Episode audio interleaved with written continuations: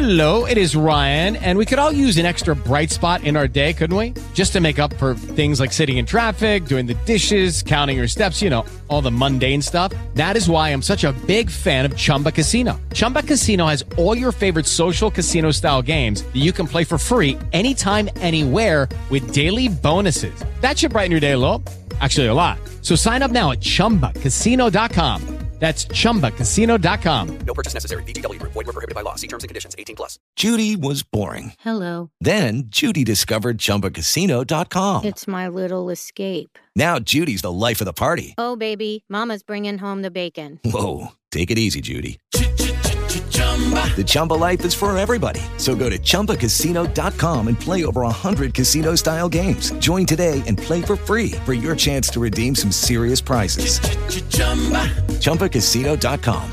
No purchase necessary. Void were prohibited by law. 18 plus terms and conditions apply. See website for details.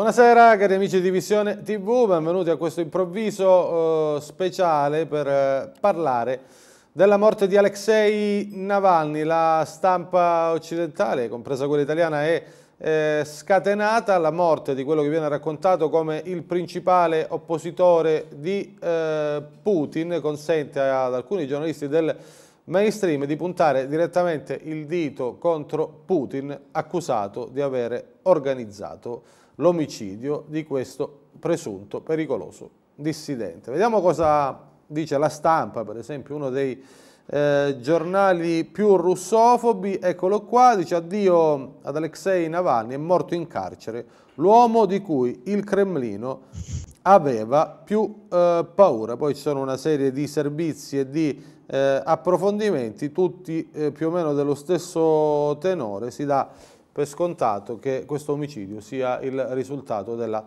eh, barbarie mh, del eh, Cremlino. Vi presento i miei ospiti a partire da Nicolai Lilin. Ciao Nicolai. Buonasera amici. E con noi da Mosca David Colantonio. Buonasera a tutti. Giacomo Gabellini. Buonasera a tutti. Comincerei proprio con il chiedere il parere di eh, Nicolai Lilin. Intanto ti chiedo chi era Alexei eh, Navalny.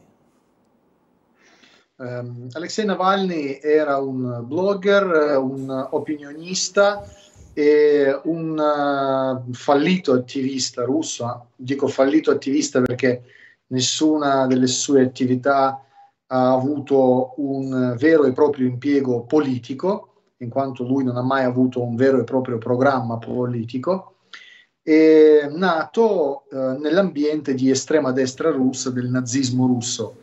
Il suo, il suo, la sua prima apparizione mediatica è stata proprio nell'occasione di eh, Ruski March, ovvero Marcia Russa, eh, un, um, un'organizzazione di uh, diversi partiti uh, dell'estrema destra uh, russo che funzionava anni fa e che poi è stato smantellato ovviamente eh, con l'arrivo di Putin perché è stata finanziata all'epoca dagli oligarchi eh, che si sono presi la libertà eh, durante gli anni, durante il periodo di Yeltsin.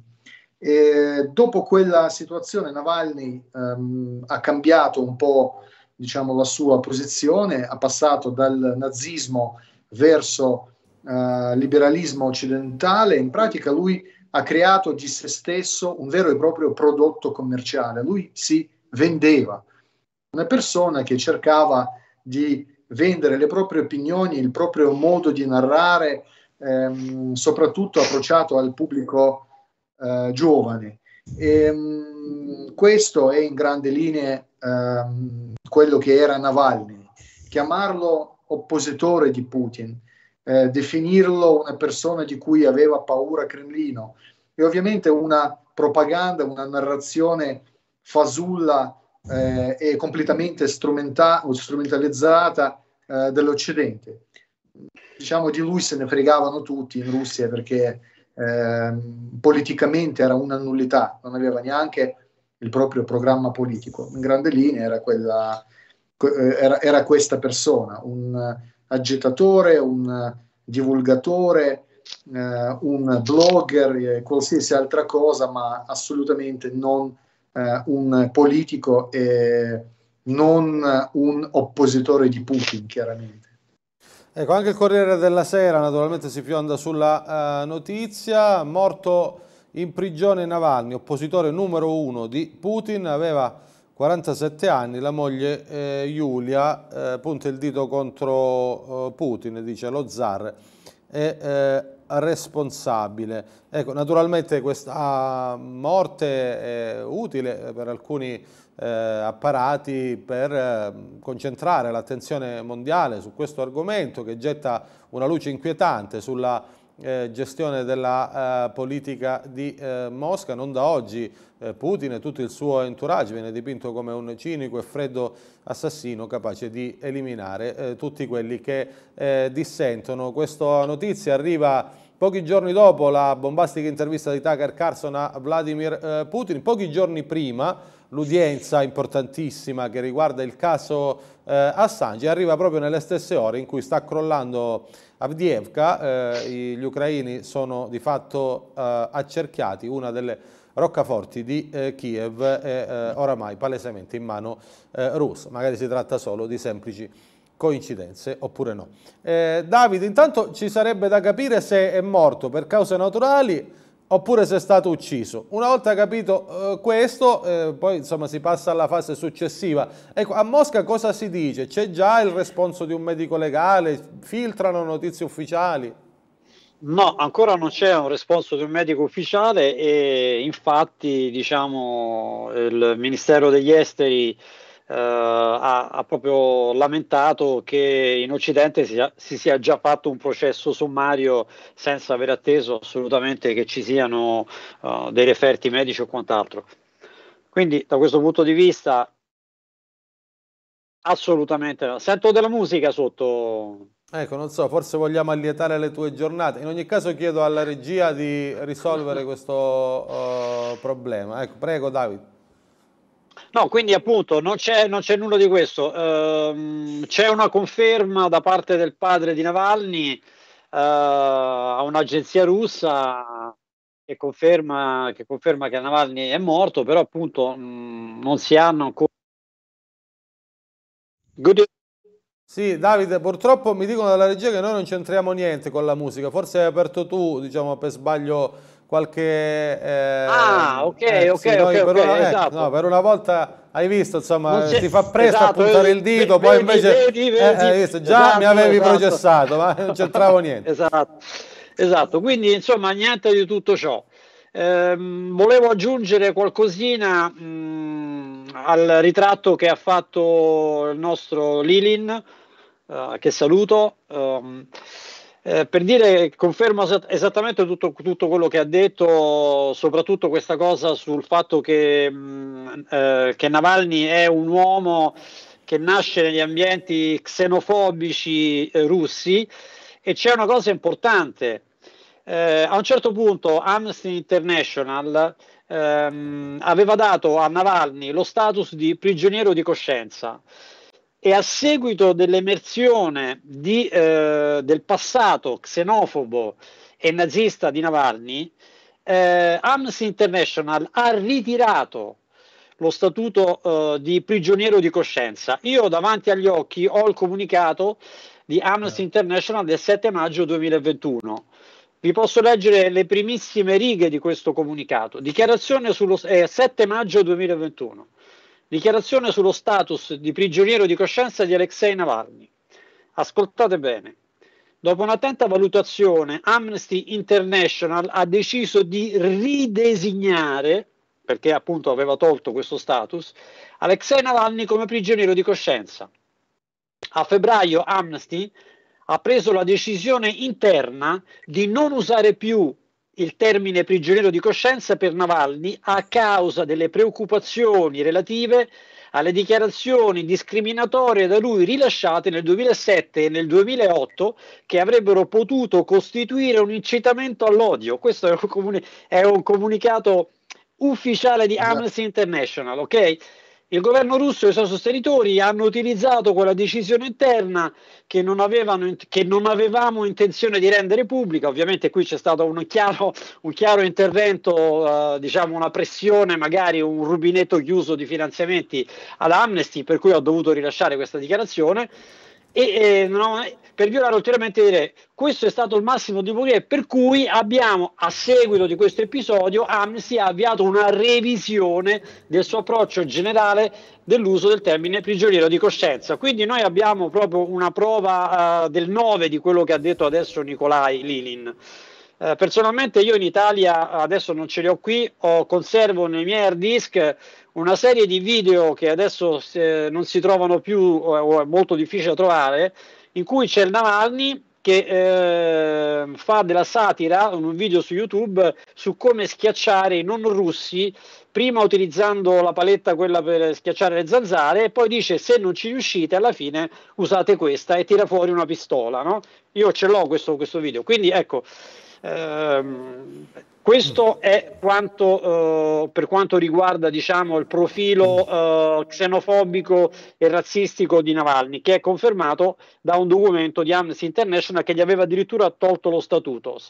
Dopodiché bisogna dire un'ultima cosa, brevissima, e poi lascio la palla, che nel 2010 Navalny ehm, viene pescato diciamo, dai radar della grande fabbrica dei leader eh, per le rivoluzioni colorate occidentali e viene eh, chiamato negli Stati Uniti dove nel 2010 va allo Yale World Fellows Program e viene, eh, diciamo, rimane per quattro mesi e quindi praticamente subisce quello stesso tipo di eh, affiliazione a tutti quei personaggi. Voglio ricordare Shakavili per la Georgia, voglio ricordare Nassem Nayem per l'Ucraina e quindi è uno di questi personaggi della fabbrica proprio della batteria uh, di questi personaggi delle rivoluzioni colorate. Passo la palla ai miei Grazie, colleghi. grazie. Naturalmente noi ci auguriamo che venga fatta piena luce eh, l'uccisione di un uh, detenuto, qualunque sia il suo passato, è un uh, atto mai eh, giustificabile. Non sappiamo però allo Stato se è morto per case naturali, è stato ucciso e eh, una volta semmai eh, compresa la ragione della morte per cause eh, violente, forse sarebbe il caso di ragionare serenamente su chi aveva interesse in questa fase eventualmente a fare fuori eh, Navalny perché spesso insomma, le soluzioni più semplici sono anche quelle più eh, sbagliate. Nel frattempo Giacomo non si può non registrare come il mainstream italiano stia dando molto risalto a questa notizia anche perché Navalny è un prodotto diciamo, della manipolazione occidentale visto che in Russia è eh, più o meno eh, sconosciuto, il personaggio di Navalny è costruito esclusivamente sul piano mediatico, non è mai stato un vero oppositore di Putin sul piano politico, non avendo mai raggiunto livelli di consenso tali da poter mettere in discussione democraticamente il potere del partito di Putin. E Russia eh, unita, però insomma, nessuno ha parlato di questo caso, eh, l'oscura vicenda a parte l'indipendente e pochi altri di Gonzalo Lira, giornalista morto nel carcere ucraino nel silenzio dei eh, media, eh, anche lui era sotto processo con l'accusa di attività filorusse, è morto il 12 gennaio mentre era detenuto a Kharkiv dalle autorità eh, ucraine. Ecco, però in questo caso nessuno si è sognato di bollare ehm, Zelensky come un assassino. Beh, è chiaro, c'è da aspettarselo, no? Eh, abbiamo visto che eh, c'è questa, diciamo, questo doppio standard, è ormai è diventato il marchio di fabbrica del, dell'Occidente, lo vediamo in maniera conclamata, l'abbiamo visto con Assange. Eh, ricordiamo per esempio quanto, quanti fiumi di inchiostro furono spesi per l'assassinio della Politkovskaya, che pure anche lì ogni, ogni, morte che avviene in Russia va attribuita al Cremlino. Anche questo c'è un'equazione molto semplicistica che viene eh, che viene fatta costantemente perché, come sappiamo, ormai il, il gioco politico eh, diciamo, prevale su qualsiasi logica di, diciamo, di, anche di gioco delle probabilità. Diciamo. Eh, in questo caso le, la vicenda è emblematica, cioè Navalny eh, c'era stato un, un, sondaggio dell'Evada Center che voglio ricordare è, è, considerato una sorta di agente straniero in Russia, quindi non è esattamente una, un, um, un organo di propaganda del Cremlino che nel 2021 aveva condotto un sondaggio molto diffuso in Russia da cui emergeva che i cittadini russi il 5% attribuiva credibilità, fiducia a Navalny. Quindi era un personaggio assolutamente squalificato che era stato formato, come giustamente è stato detto, dalla, dall'Università di Yale, un corso specifico che prendeva eh, finanziamenti dal National Endowment for Democracy e che sappiamo che essere una delle eh, veramente delle, um, delle fabbriche della, uh, delle rivoluzioni colorate, forse la più, la più importante di tutte in assoluto eh, che eh, si è macchiato di diversi, di diversi, diversi reati, eccetera. Quindi eh, io starei molto attento prima di eh, giungere alla conclusione che sia stato eliminato da Putin, perché giustamente, come dici tu, la domanda qui prodest va sempre eh, posta in casi come questo e se qualcuno veramente si sogna di pensare che Putin sia il principale beneficiario della morte di un personaggio come questo a un mese dalle elezioni, elezioni che tutti, ripeto, tutti pronosticano Putin vincerà ma bassa, significa proprio voler dare, sputare sopra la, anche la, il poi elementare buonsenso. Quindi credo che bisognerà aspettare di, di, far luce su quello, bisognerà vedere quello che emergerà e bisognerà anche eh, aspettare quali saranno le posizioni del Cremlino. Io mi limito a ricordare che l'Italia è un paese che eh, quando, eh, Val, eh, quando, il Pinelli volò dalla finestra parlò di malore attivo eh, dalla questura di Milano, un paese che, in cui sono morti in carcere Gaspare Pisciotta, Michele Sindona, eh, Nino Gioea, si è parlato di, di, suicidi e poi è venuto fuori che erano, due erano stati avvelenati, uno era stato impiccato non esattamente eh, da solo.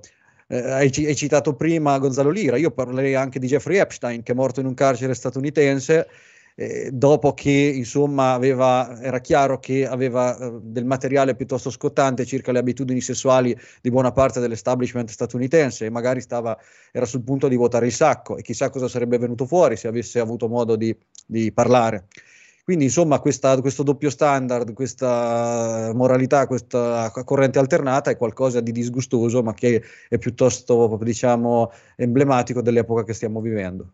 Ecco, chissà poi perché quando eh, gli ucraini rivendicano l'uccisione di Daria eh, Dughina, eh, quella è un'opera democratica, di liberazione di un popolo, mentre questo caso, quando ancora non si sa nulla, eh, già eh, Putin è bollato come assassino.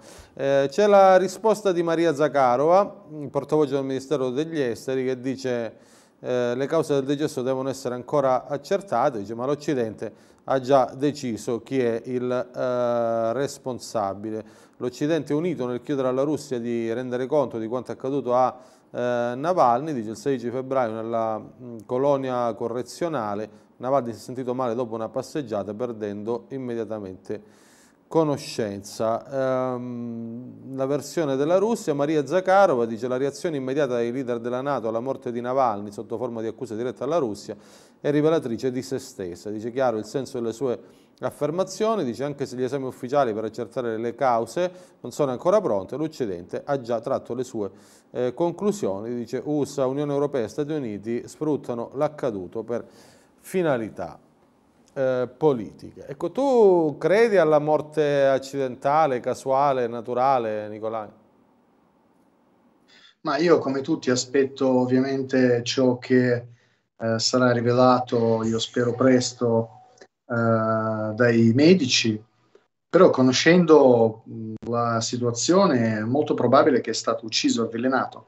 Io vorrei ricordare che in Russia, soprattutto nel sistema carcerario, è ancora molto facile di utilizzare eh, diciamo, la, il potere dei criminali, della comunità criminale, per interferire eh, all'interno eh, con eh, i detenuti, sia in maniera positiva che negativa. Si può comprare eh, la fiducia della comunità criminale, chiedere a loro e pagando certi soldi loro magari fanno passare un telefonino a un vostro amico oppure le faranno passare le sigarette oppure la droga oppure faranno eh, altre ehm, diciamo, favori oppure lo possono uccidere. Questa è una cosa che può ancora avvenire proprio perché il sistema carcerario russo è molto grande, molto imponente ehm, e anche mh, ha una forma di gestione completamente diversa.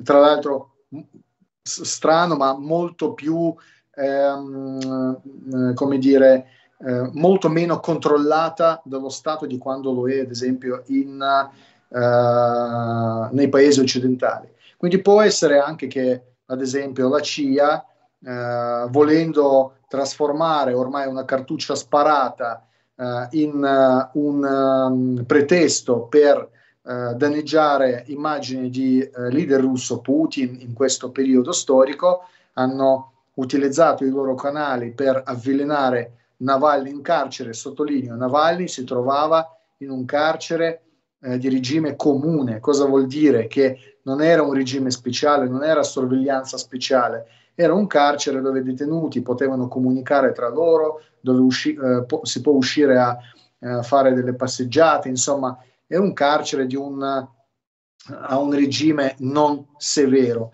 e quindi in carceri del genere è molto facile svolgere qualsiasi tipo di attività. Comunque io tra l'altro ho trovato una foto che volevo farvi mostrare per farvi capire chi è Navalny, vedete?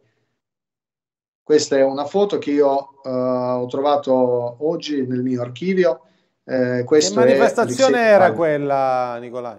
Questa è una manifestazione che ha organizzato lui. Tra l'altro, nella foto eh, io ho ingrandito una parte, ma lì vicino c'è anche Boris Nemtsov. È tutta una eh, congrega di questi nazisti che sono nazionalisti che sono trasformati poi nel liberal democratici. Qua in realtà Navalny si esibisce in questo saluto romano per far capire chi è lui veramente.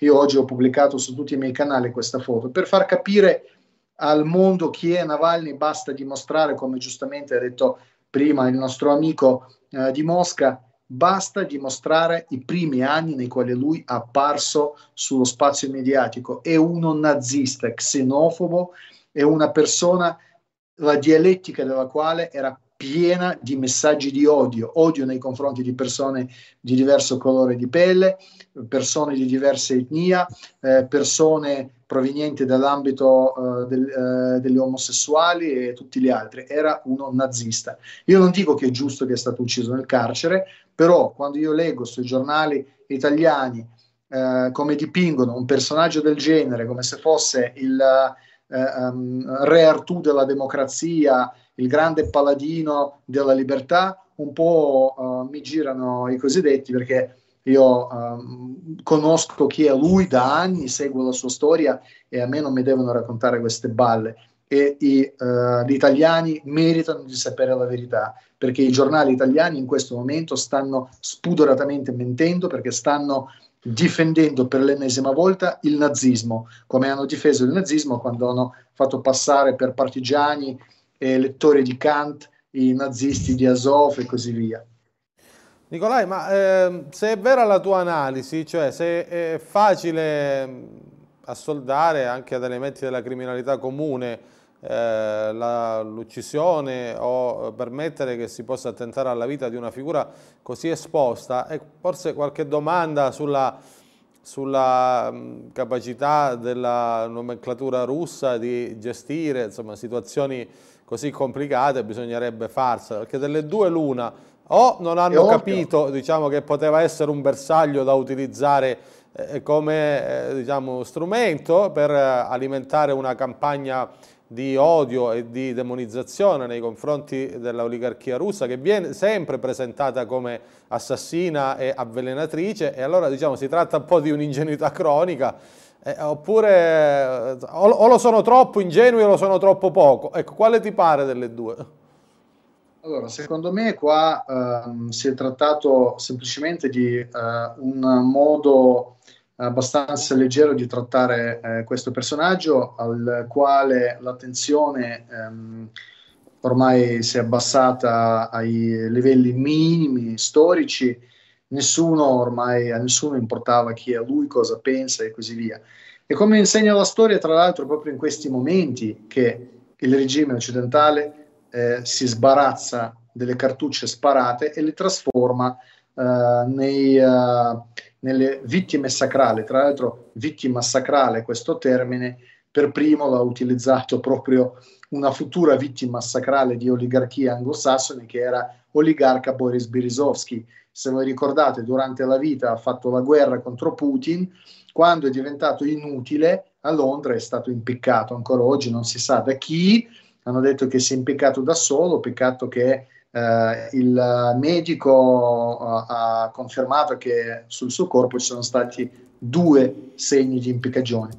E così anche um, la eh, giornalista Politkovskaya, così anche Nemtsov sono stati liquidati nei momenti in cui eh, l'Occidente non ha potuto più sfruttarli da vivi eh, come avrebbe voluto sfruttarli. Quindi io penso che in questa situazione sì, probabilmente c'è stato da parte del sistema russo una mancanza di attenzione, ma questo sottolineo non perché uh, in Russia c'è qualcosa che non va, perché il sistema russo tratta tutti in maniera uguale, cioè Navalny è stato trattato come qualsiasi altro prigioniero, punto e basta. E, um, non hanno dato a lui né una massima eh, precedenza, se no l'avrebbero chiuso in un carcere particolare, sotto un regime, regime, speciale dove lui non avrebbe potuto comunicare con nessuno, non avrebbero permesso le visite, non avrebbero permesso di ricevere le lettere da parte dei suoi fans, non avrebbero permesso a lui di avere il cellulare. Lui, ad esempio, aveva il cellulare e si faceva pure le foto, si riprendeva con le guardie e così via. Quindi, in questo senso, si può dire che forse i russi sono stati eh, un pochettino eh, come dire, ehm, in questo senso ehm, ingenui, si può dire.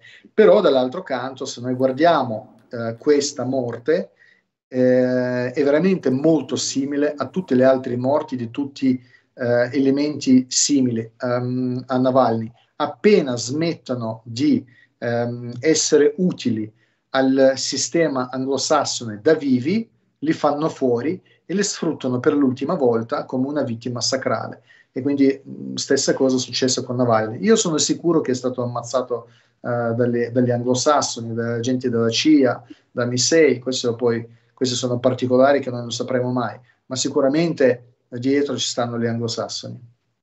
Eh, Davide, secondo te qual è il livello di infiltrazione dell'Occidente nei gangli del potere profondo russo? Perché eh, insomma sono riusciti, si dice gli ucraini, poi bisogna vedere se da soli o no, ad ammazzare in territorio russo Daria Dughina piazzando una bomba, eh, Tataschi eh, uccidendolo in un incontro pubblico dove c'era tantissima uh, gente. Eh, insomma, eh, magari non è, non è, così vero che è impenetrabile diciamo, la rete di sicurezza russa e che il livello di infiltrazione è ancora molto profondo all'interno di quella società. Ma guarda, eh, diciamo che qui sembra quasi di stare in una democrazia, no? È una cosa incredibile. Io oh, che, ci, che, la frequento oh, da dieci anni, perché sono sposato da dieci anni con una russa, ho questa terribile eh, sensazione, a volte mi distraggo e, e, penso di stare veramente in una democrazia quasi compiuta, no? Proprio perché c'è tu a Mosca non vedi una presenza invasiva di polizia nelle strade, non, non, ci sono i posti di blocco come ti potresti aspettare che potrebbero esserci in uno stato autocratico, no? sempre pronto a comunque a incutere terrore ai cittadini con la sua presenza, no? E quindi eh, c'è questo, questa sensazione di un paese estremamente normale, estremamente civile, estremamente colto, estremamente raffinato, di persone che mh, veramente cioè, hanno altro da pensare che ai giochi di potere e questo parlo anche ai livelli ehm, dell'amministrazione e quant'altro. Poi bisogna dire una cosa, bisogna ricordare che ehm, With the Lucky Land slots, you can get lucky just about anywhere. This is your captain speaking. Uh, we've got clear runway and the weather's fine, but we're just going to circle up here a while and uh, get lucky. No, no, nothing like that. It's just these cash prizes add up quick. So I suggest you sit back, keep your tray table upright, and start getting lucky. Play for free at LuckyLandSlots.com. Are you feeling lucky? No purchase necessary. Void where prohibited by law. 18 plus terms and conditions apply. See website for details. nel 2012 Putin ha ufficialmente cacciato fuori dalla Russia eh, l'agenzia di cui parlava Giacomo, la USAID. Cioè fino al 2012 in Russia c'erano gli uffici della CIA, della USAID e di tutta un'altra serie di agenzie che erano conseguenti diciamo, all'apertura, uh, al prolasso, diciamo, al crollo proprio uh, che c'era stato dello Stato con, la, uh, con, l'Unione Sovietica quando è venuta giù. Yeltsin ha fatto entrare tutti. Quindi gli americani hanno avuto, le agenzie americane hanno avuto 20 anni di mano libera in Russia. Ecco, quando tu hai 20 anni di mano libera in Russia, sicuramente riesci a mettere giù a, a, a diciamo, organizzare una, una, specie, una tua gladio, quantomeno dal punto di vista diciamo, um, di, di, persone dormienti, di simpatizzanti e quant'altro. Quindi sono perfettamente, eh, io sposo completamente la convinzione di Nicolai. Anche per me eh, Navalny è stato fatto fuori, se è stato fatto fuori, diciamo, politicamente da o la CIA o dai, dai servizi britannici. Ti dirò di più, penso che lo hanno anche avvelenato prima, cioè, perché non ha assolutamente alcuna razio che questo signore che è un po' tonto, cioè ha dimostrato di essere un po' tonto, mi dispiace, pace all'anima sua, la buonanima, però ha dimostrato di essere un credulone perché è evidente che è uno a cui gli hanno detto guarda ti diamo la presidenza della Russia, tu torna, torna in Russia nonostante che tu sai che verrai arrestato perché sei imputato di un crimine, quindi Putin ha virgolette, graziato Navalny dopo che è stato avvelenato, lo ha fatto curare, lo ha dato ai tedeschi, tu se vuoi fare fuori un tuo avversario cioè non, certo non lo ridai tu stesso per farlo salvare, no? Quindi cosa ha fatto il potere russo? Lo ha ridato, lo ha liberato e gli ha detto fatti la tua vita all'estero, goditi la vita ragazzo, no? Invece cosa ha fatto Navalny? Appena sta, si è rimesso è tornato in Russia a sfidare in maniera proprio idiota e, e, la Russia per, eh, come figura destabilizzante, cioè come lui... È evidente che qualcuno eh, dei suoi mentori americani e britannici hanno detto tu vai, fatti arrestare, così diventi ancora più importante. No? E lui, come un pollastro, eh, si è ripresentato nuovamente in Russia sapendo che sarebbe stato eh, arrestato, pensando così di creare il caso, pensando, identificandosi in un Assange. Ma la differenza morale, etica di figura tra Assange e Navalny, perché eh, noi in Occidente la stampa mainstream cerca di far diventare Navalny un Assange, invece Navalny è quello che ha detto Nicolai, quello che abbiamo detto qui, uno xenofobo, un, cioè insomma un manovale eh, che si è prestato diciamo, a provare di buttare un progetto destabilizzante in Russia che non aveva nessuna, nessuna prospettiva invece, eh, Nava- invece, Assange è veramente un gigante del Novecento, insomma, è uno che non ha mai avuto a che fare, diciamo, in questo senso, non è una bassa manovalanza, ma è un giornalista che ha denunciato i crimini di, di guerra della, dell'America. Ecco, quindi questo è il discorso. Sicuramente, eh, sicuramente in Russia, in quei vent'anni, gli Stati Uniti hanno e la Gran Bretagna hanno ancora una loro rete, sicuramente. Sì, ecco, intanto eh, ricordo a chi ci ascolta che si dicevano in genere negli anni delle grandi guerre eh, di mafia che dopo la morte, l'uccisione violenta di un boss, la prima corona di fiori, quella più grande, eh, con una tempistica diciamo, molto precisa e raffinata, veniva mandata quasi sempre dall'assassino, dall dalla famiglia che aveva provveduto ad eliminare il concorrente. Questo non vuol dire niente, insomma, sono solo eh, battute da vecchio film, insomma, sono storie che si tramandano così, magari a cavallo tra la verità e la suggestione. Andiamo a leggere Dago Spia. Ecco, Blinken, parla subito Blinken, dice la Russia è responsabile della morte di eh, Navalny. Lo ha detto Anthony Blinken, lo ha sottolineato in una nota, dice che questo dimostra che il sistema di Putin è debole e eh, marcio. Parla anche Jack Sullivan che è eh, consigliere per la sicurezza nazionale degli Stati Uniti eh, d'America, anche lui commenta questa notizia eh, terribile e dice che il Cremlino insomma, dovrà dare delle eh, risposte. Entra a gamba tesa sulla questione anche Angela Merkel, che parla molto di rado, però evidentemente sa quando deve intervenire. Dice la notizia della morte di Navalny la riempie di grande sgomento, notoriamente una donna sensibile è divenuto vittima del potere repressivo dello Stato russo. Lo ha detto subito a Bild l'ex cancelliera Merkel, dice è tremendo che con lui sia stata messa a tacere con metodi terribili, una voce coraggiosa e impavida che si è battuta per il suo eh, paese. Il pensiero di Angela Merkel va alla moglie, ai suoi figli e ai eh, colleghi. Eh, Giacomo, tu escludi che invece sia stato proprio il sistema di potere russo a volere la morte di Navalny per dare un messaggio a tutti gli eventuali dissidenti interni? No, questa la, non, non, penso proprio che sia un'ipotesi credibile. Io alle, alle, altre che sono state fatte ne farei un'altra, cioè come eh, la Russia al pari di ogni altro, di altro paese ha un blocco di potere che non è monolitico e quindi ci sono anche delle fratture interne sicuramente. In particolare io ho l'impressione che ci sia un... Eh, diciamo, questa guerra è stata un po' il catalizzatore di processi che già erano in corso ma che li ha portati diciamo, a compimento. Per esempio, lo spostamento del baricentro commerciale, economico e, fi- e direi addirittura culturale della Russia da 180 gradi da ovest a est. Noi sappiamo che, per esempio, gli oligarchi, personaggi come Oleg Deripaska, come Roman Abramovic, eh, avevano degli interessi molto consistenti in Occidente e si stima che abbiano perso intere fortune da questo riorientamento dalle sanzioni e dal riorientamento dell'economia russa. Quindi pro- è possibile, anzi non è possibile, è praticamente scontato che eh, Putin abbia, eh, si sia fatto dei nemici anche potenti.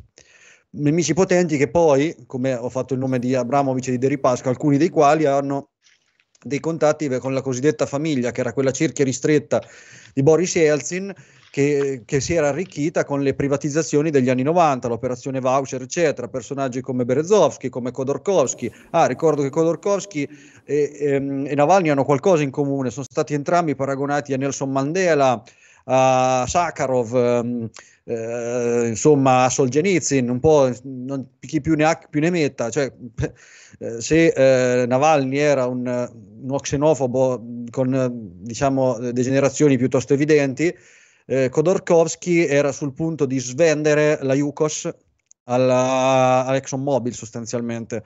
E fu, e fu, proprio l'intervento dello Stato russo a impedire questa operazione, era una svendita gigantesca. Cioè, questi personaggi, che poi sono stati paragonati, come diceva Nelson Mandela, si sono arricchiti alle spalle dello Stato eh, del resto della collettività della Russia eh, con la, il collaborazionismo dei potentati finanziari eh, statunitensi e britannici sostanzialmente. E quindi credo che ci siano ancora degli strascichi di questo, eh, un'onda lunga diciamo di questo regolamento di conti che secondo dal mio punto di vista Putin ha sbagliato a non portare fino in fondo quando aveva cominciato, perché ricordiamo come Putin, è, Putin si è affermato come uomo del ripristino del, dell'autorità, del potere pubblico, eh, sulla, sul caos che stava degenerando proprio per effetto della, dell'affermazione di questi personaggi che erano tutti... Ecco, c'è si è bloccato per un attimo. Eh, Giacomo, non ti avevamo sentito. Stavi dicendo che Putin era sì, sì. Un, un, punto di compromesso. È molto interessante questa chiave di lettura perché spesso si presenta invece come un barbaro che vince con il terrore. No. Invece, ragionando con le categorie italiane, potremmo dire che Putin, semmai, è più un Doroteo, un Forlaniano, cioè un uomo certamente di, di, grande cultura, no? di grande spessore di, di, ma anche esatto. quella vecchia categoria di democristiani aveva cultura e spessore, non parlavano a caso, però certamente è un uomo di mediazione, di compromesso e paradossalmente sì. la debolezza interna degli apparati può essere il risultato proprio della, della del fatto che Putin è molto meno diciamo, risoluto e aggressivo di come viene dipinto in Occidente. Ecco, magari è vero esattamente il contrario, prego. Se fosse Stalin Beh, esatto. parlerebbero di meno tutti, forse. Ecco, prego. Beh, il punto è proprio quello, Putin è il punto di coagulazione, un mediatore di interessi che non sono sempre compatibili tra di loro. C'è stato un periodo come per esempio c'è stato al Ministero delle Finanze un personaggio, Alexei Kudrin, che era un liberale e noi abbiamo visto, per esempio, dopo lo scoppio del conflitto ucraino, che alcuni vecchi dinosauri dell'epoca delle privatizzazioni, come Anatoly Chubais e Egor Gaidar sono andati guarda caso dove Chubais in Israele. Anche, anche questo è, impre- è, interessante vedere come buona parte degli oligarchi russi, quando si sono trovati alle strette, sono riparati quasi tutti in Israele, Argadi Gaidamek e tanti altri. E quindi è, insomma, c'è stato un periodo in cui eh, Putin aveva trovato nei liberali una, un loro punto di riferimento, poi c'è stata delle evoluzioni, specialmente dopo il discorso che ha fatto nel, nel, alla conferenza per la sicurezza di Monaco nel 2007, quando si è parlato apertamente contro l'ordine unipolare statunitense, c'è, c'è, c'è, stato uno spostamento e si è assistito a una avanzata graduale, ma poi è diventata, diciamo, da un torrente è diventato un fiume in piena, dei cosiddetti siloviki cioè gli apparati di sicurezza che ultimi, nel corso degli ultimi anni sono stati posti, per esempio, anche al vertice di tutte le aziende strategiche controllate dalla Russia, Igor Sechin, eh, Miller, Alexei Miller, quindi a, uno a, a capo di Rosneft, l'altro a capo di, di Gazprom, eccetera, sono personaggi strettissimamente fidati corso, sotto i quali nel corso degli ultimi anni si è eh, realizzata questo, questa riconfigurazione del, dello Stato russo eh, sia in un'ottica di commercio estero che sia proprio di, anche di eh, ridisegnamento della, della struttura economica interna. E in questo, tutto questo processo di rivoluzionamento avrà trovato degli interessi opposti anche all'interno della Russia, che sono andati presumibilmente a saldarsi con potentati esterni e da questa diciamo, convergenza di interessi può essere maturato un episodio come quello di Navalny. La mia naturalmente è un'ipotesi, non ho prove, ma non sarebbe la prima volta che capitano episodi di questo genere.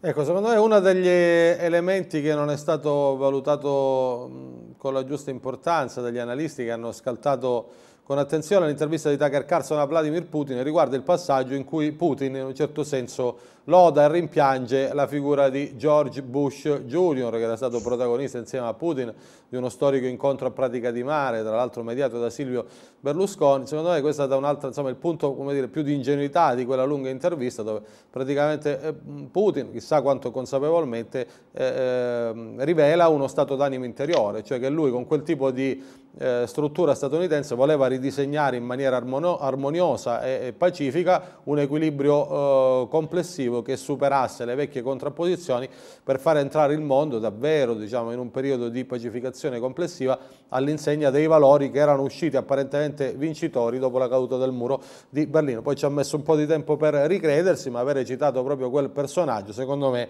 eh, palesa una chiara nostalgia per quei tempi, cioè l'atteggiamento eh, personale di chi si è sentito tradito da un mondo al quale aveva fatto una grande apertura di credito e non di chi è arrivato in maniera eh, dire, razionale e logica ad auspicare un mondo completamente diverso, fondato su presupposti antitetici rispetto a quelli. Sei d'accordo su questo Nicolai?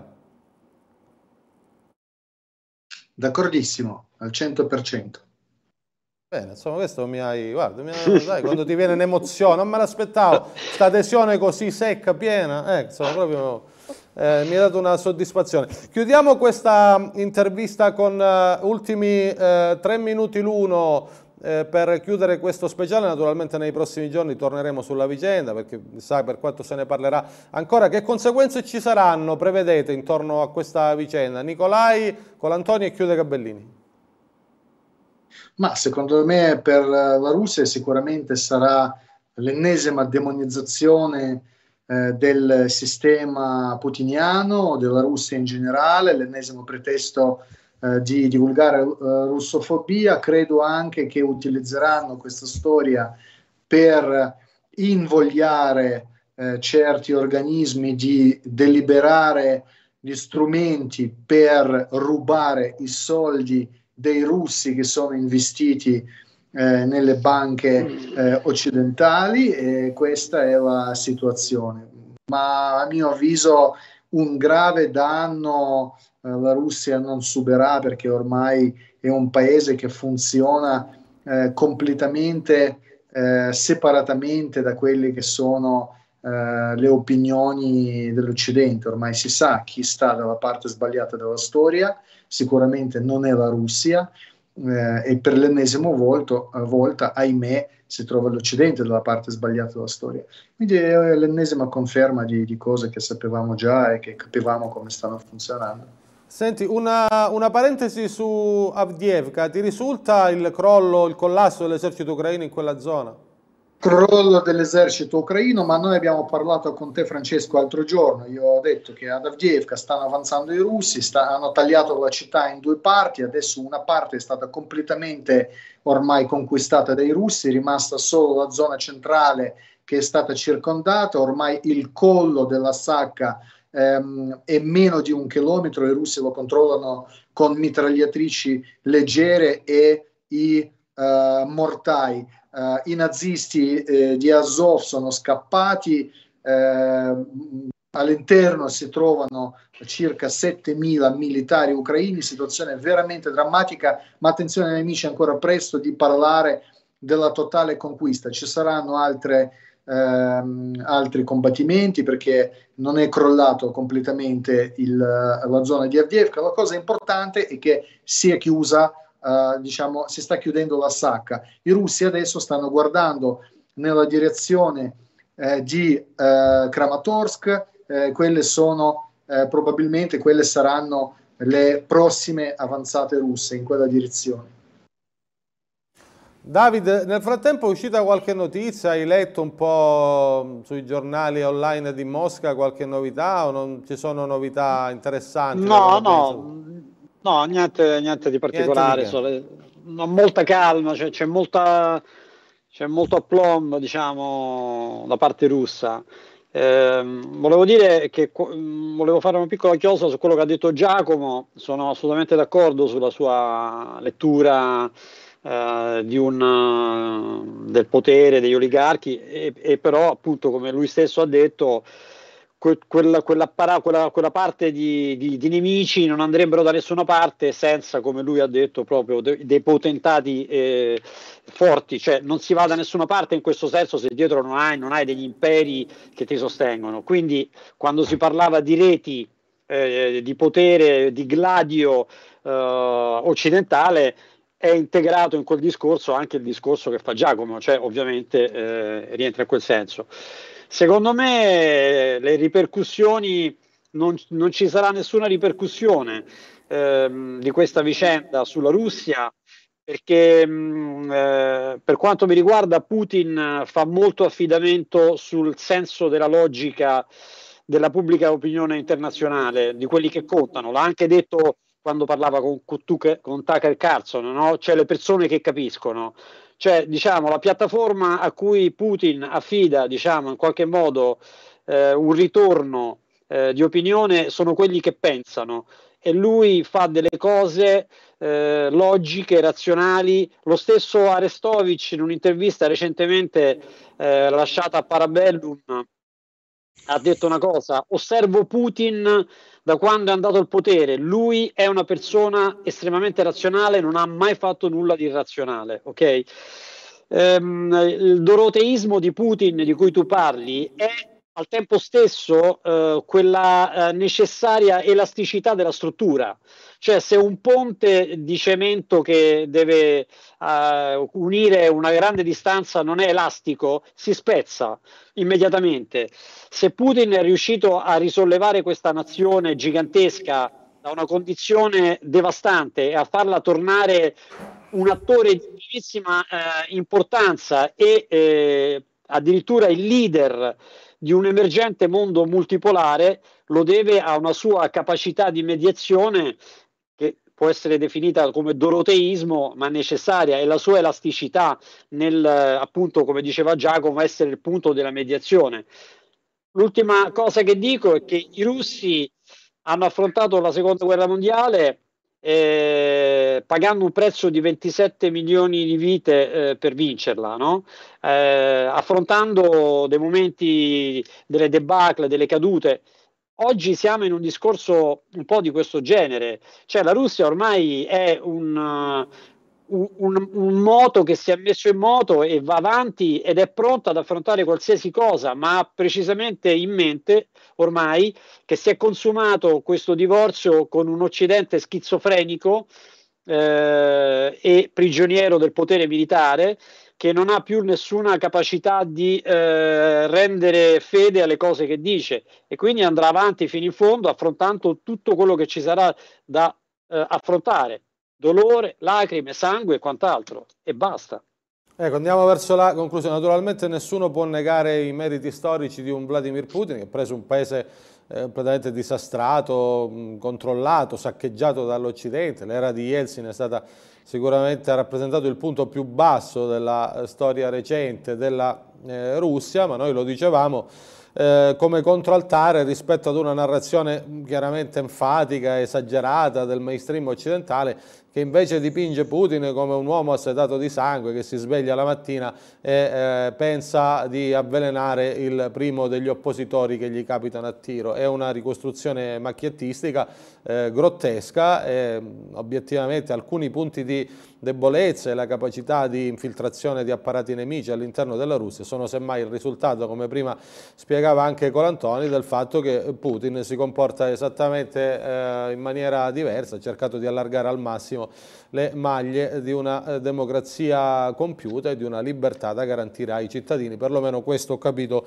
David, correggimi se sbaglio, è indicativo anche no, il no, fatto... Assolut assolut assolutamente.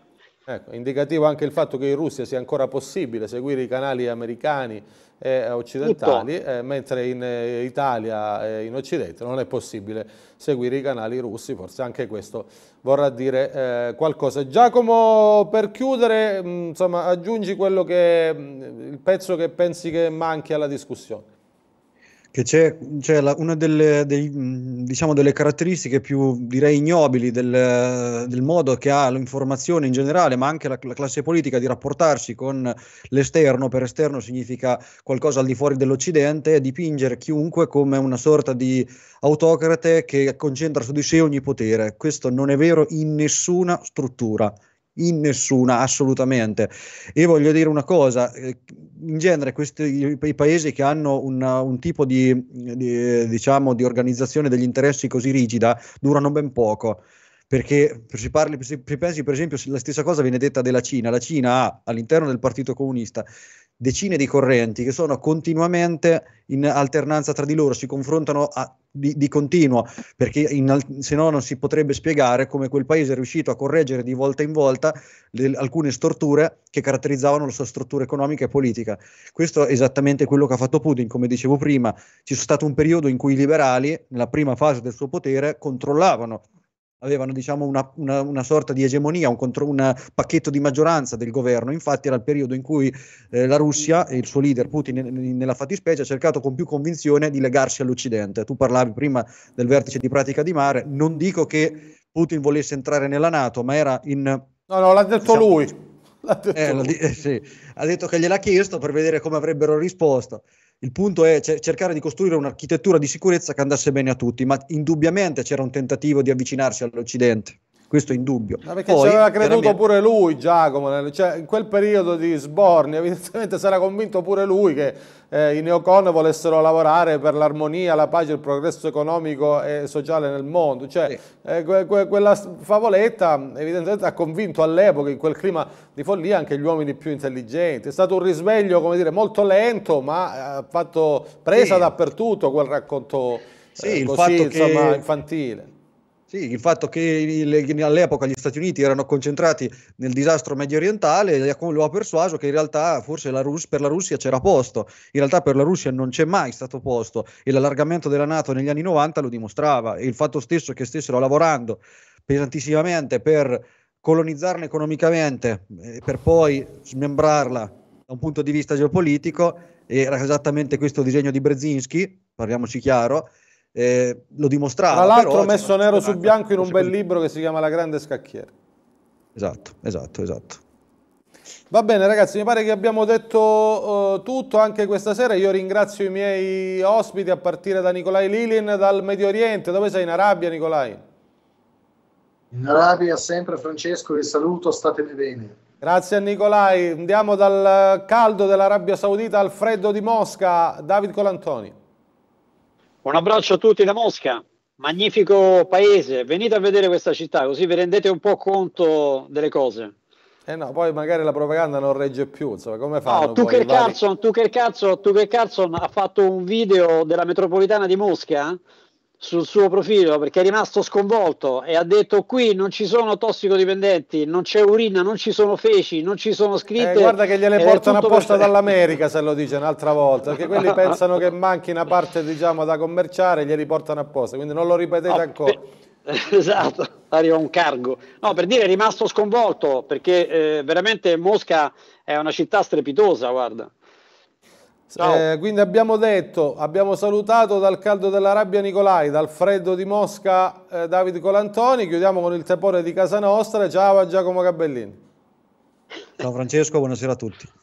Bene, grazie cari amici di Visione TV, chiedevate in chat se c'è il programma Toscano Raddoppia alle 18, certo che c'è perché noi facciamo solo cose in più, non sostituiamo niente, noi vediamo sempre il massimo in tempo reale perché chi sta su Visione TV pretende e vuole notizie non manipolate, vere, serie e mai indirizzate a blindare un decadente sistema di potere, noi cerchiamo il più possibile di eh, offrirvi gli strumenti per capire la malizia del sistema e sviluppare in autonomia una eh, idea delle cose del mondo che non sia manipolata. Sapete perché lo possiamo fare? Perché non abbiamo padroni sulla nostra testa, non abbiamo finanziatori esterni, non viviamo di pubblicità, ma viviamo grazie a voi. Se apprezzate i nostri sforzi, il, vostro, nostro modo di lavorare e di servirvi, non fatevi scrupolo nell'aiutarci ora più che mai perché viviamo un momento di difficoltà eh, economica legato anche ai grandi investimenti che abbiamo eh, fatto, abbiamo lanciato gli abbonamenti per la rivista Divisione Editore, anzi invito tutti quelli che amano la cultura ad abbonarsi al nostro mensile,